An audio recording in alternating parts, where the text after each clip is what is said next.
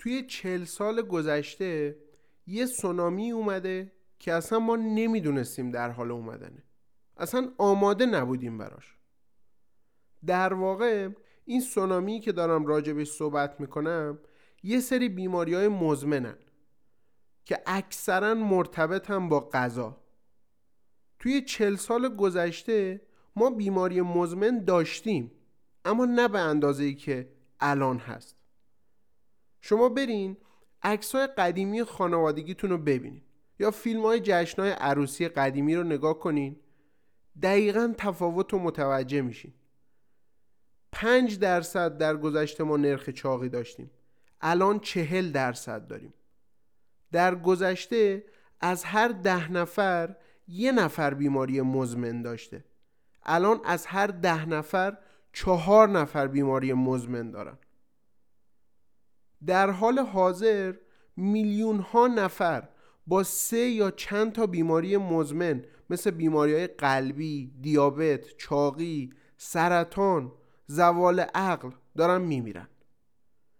مرگ و میر ناشی از این بیماری های مزمنم بیشترشون قابل پیشگیریه.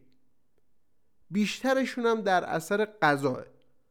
غذاهایی که عمدتا از مواد غذایی فراوری شده است.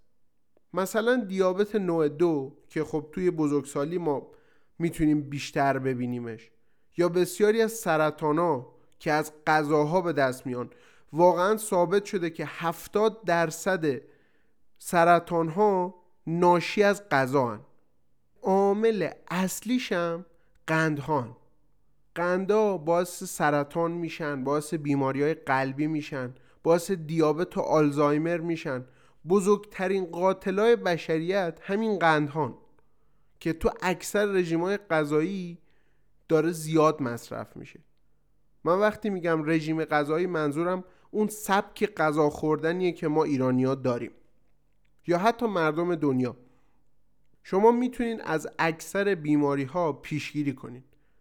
توی مطالعات تونستن ثابت کنن که افرادی که آلزایمر داشتن وقتی که اومدن رژیم غذایی خودشون رو تغییر دادن تونستن عملکرد بهتری داشته باشن. این یادآوری سریعه که زندگی می‌تونه تو هر ثانیه تغییر کنه. من اینو بارها توی زندگیم دیدم و تجربه کردم. من دکتر رفی پژوهشگر پادکست توکم.